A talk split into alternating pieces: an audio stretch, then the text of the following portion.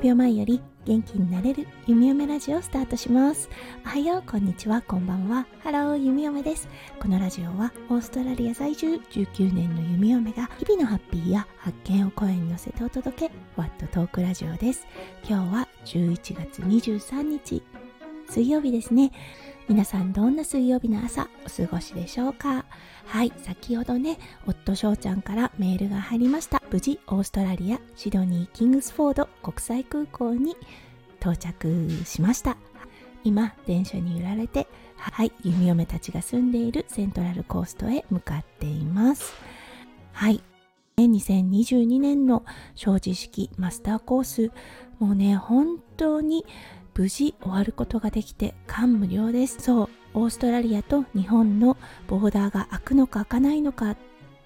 ていう不安がねずっとつきまとっていた2022年の初めそしてどんなね制約がある上での渡航となるのかといったね本当にね手探り状態の2022年の前半となりました。うん、そして日本に戻ることができるっていうことが分かってそこからねこのマスターコース、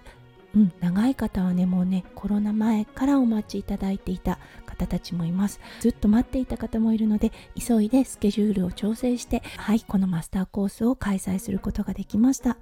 うん本当にねありがたいなって思ったんです。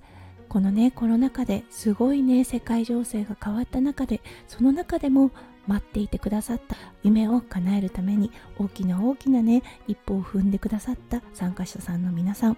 もうね感動です。はい。弓嫁は実際にね、お会いしたのは9月の懇親会のみだったんですが、皆さんね、同様にキラキラしていました。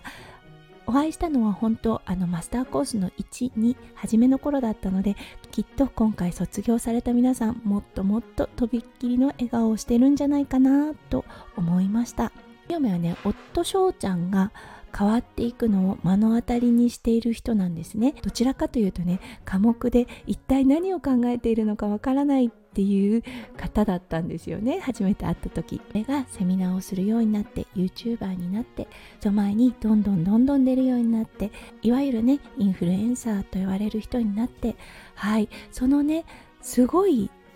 変化をね目の当たりにしてないなパパおかえりな。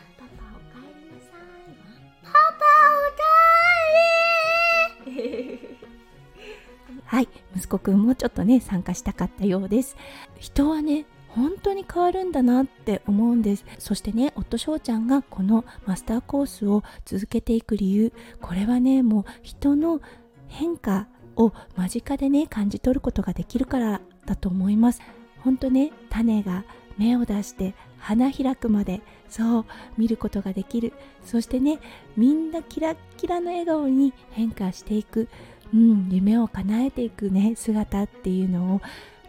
間近で感じることができるので夫翔ちゃんはねこのねセミナーにすごくね充実感を感じてやりがい人生の役目みたいなものを感じるんだと思います。うん多分ねずっとずっと続けていくのかなって思います。弓嫁は影で支える形とはなりますがそう写真を見てるとねみんなの顔の変化っていうのかな表情の変化っていうのかなそして最後にサーティフィケートをもらった時のね皆さんの顔もうね弓嫁はそこの場所にいないんですが涙が出そうな気持ちになるんですね。それくらい皆さんいい表情をしています。はい大きな第一歩をね踏み出された26名の方。はいこれからですね皆さんのセラピスト像を叶えていってくださいね。はいということで今日は夫翔ちゃん無事にねオーストラリアに戻ってくることができました。はいそしてね新しく誕生した26名の正直式セラピストの方。はい皆さんのご多幸を心からお祈りいたしております。それでは今日も最後まで聞いてくださってありがとうございました。皆さんの一日がキラキラがいっぱいいっぱい詰まった素敵な素敵なものでありますよう弓嫁心からお祈りいたしております。それではまた明日の配信でお会いしましょう。数秒前より元気になれる弓嫁ラジオ弓嫁でした。じゃあね。バイバイ。